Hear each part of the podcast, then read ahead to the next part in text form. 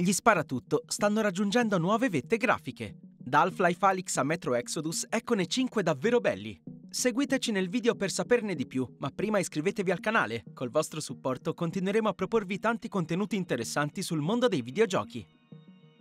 Half-Life Alyx ci mette al centro dell'azione, in ogni senso possibile, e ha settato nuovi standard nell'ambito della realtà virtuale.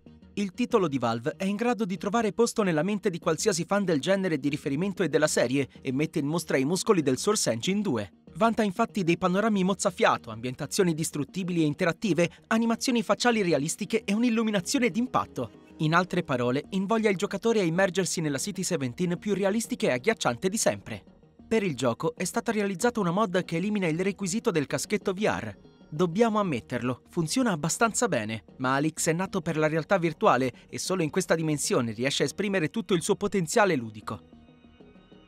I Call of Duty dell'attuale filone di Modern Warfare hanno permesso alla serie di raggiungere importanti vette di fedeltà visiva. A fare il primo passo ci ha pensato il Modern Warfare del 2019, che ha esibito una versione potenziata dell'EVU Engine e ha segnato nette differenze grafiche rispetto ai COD precedenti. Il Modern Warfare 2 del 2022 ha compiuto un ulteriore passo in avanti con l'EVO Engine 9, sviluppato in collaborazione con Treyarch e Sledgehammer Games. Forti dell'elevato budget a disposizione, i ragazzi di Infinity Ward non si sono risparmiati, imbastendo un'esperienza avvolgente sul piano visivo. Pensiamo all'avanzato sistema di rendering dei materiali basato sulla fotogrammetria, all'illuminazione credibile in interni e in esterni e a una modellazione dei personaggi efficace. Per avere prova delle qualità grafiche del gioco, basta vedere la missione ambientata ad Amsterdam di Modern Warfare 2, diventata, non a caso, molto popolare in rete. L'incarico infatti ha un ritmo compassato e permette al giocatore di ammirare una riproduzione fedele della capitale olandese, spingendolo in più di un'occasione a fermarsi per godersi ogni dettaglio dell'ambiente. Non lasciano indifferenti neppure altre sequenze. Nella missione Recon by Fire, l'IV-9 dimostra di saperci fare anche in mappe più aperte, mentre in Wetwork troviamo il rinnovato modello di simulazione dell'acqua.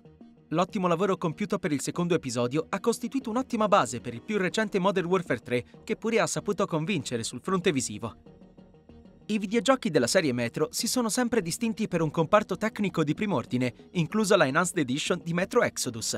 I ragazzi di 4A Games si sono dimostrati abili nell'ampliare il respiro della scena senza sacrificare alcunché in termini grafici. La fedeltà visiva di Metro Exodus è sorprendente, come testimoniano gli scorci mozzafiato sul fiume Volga, tra la neve, la desolazione della depressione caspica e le foreste ingiallite della taiga. A dare una marcia in più è il supporto completo al ray tracing, tecnologia che nell'Enhanced Edition non rappresenta una soluzione accessoria, bensì una feature irrinunciabile. Ogni singola fonte di luce, infatti, produce una rifrazione o un'ombra in tempo reale, dal bagliore del sole che scalda l'inverno nucleare russo alla fluorescenza di una scoria radioattiva celata nelle profondità di un bunker. Animazioni e modelli dei personaggi non raggiungono sempre risultati altrettanto validi, ma Metro Exodus resta un punto di riferimento quando pensiamo a un'esperienza visivamente realistica, soprattutto su PC in grado di farlo girare al massimo. Arma Reforger, giunto alla versione 1.0 di recente dopo una lunga fase in accesso anticipato, non è il quarto capitolo numerato, ha però segnato il debutto della serie su console Xbox e adotta il nuovo motore di gioco Enfusion. I risultati visivi raggiunti dal gioco non sono impeccabili, ma il quadro complessivo resta di pregio. Ambientato nel periodo della guerra fredda, il titolo offre mappe che si estendono a perdita d'occhio, restituendo paesaggi sconfinati e realistici. Sul campo di battaglia può capitare di rimanere incantati nell'osservare il luccichio dei raggi solari sugli specchi d'acqua o l'erba accompagnata dal vento, finché la tensione dello scontro non prende il sopravvento. L'Enfusion mette inoltre i suoi strumenti al servizio degli utenti nel workbench, dove è possibile mettere a punto nuove meccaniche e modificare elementi di gioco, texture e altro. Perché chiudiamo la breve carrellata con Atomic Heart? L'opera prima di Moonfish dipinge un'ucronia sovietica disseminata di creature mutanti, macchine terribili e robot superpotenziati, col supporto di un comparto grafico che a tratti sorprende. Atomic Heart immagina una linea temporale alternativa, in cui l'Unione Sovietica è uscita vittoriosa dalla Seconda Guerra Mondiale fino ad ergersi a nuovo punto di riferimento tecnologico e scientifico per il mondo intero.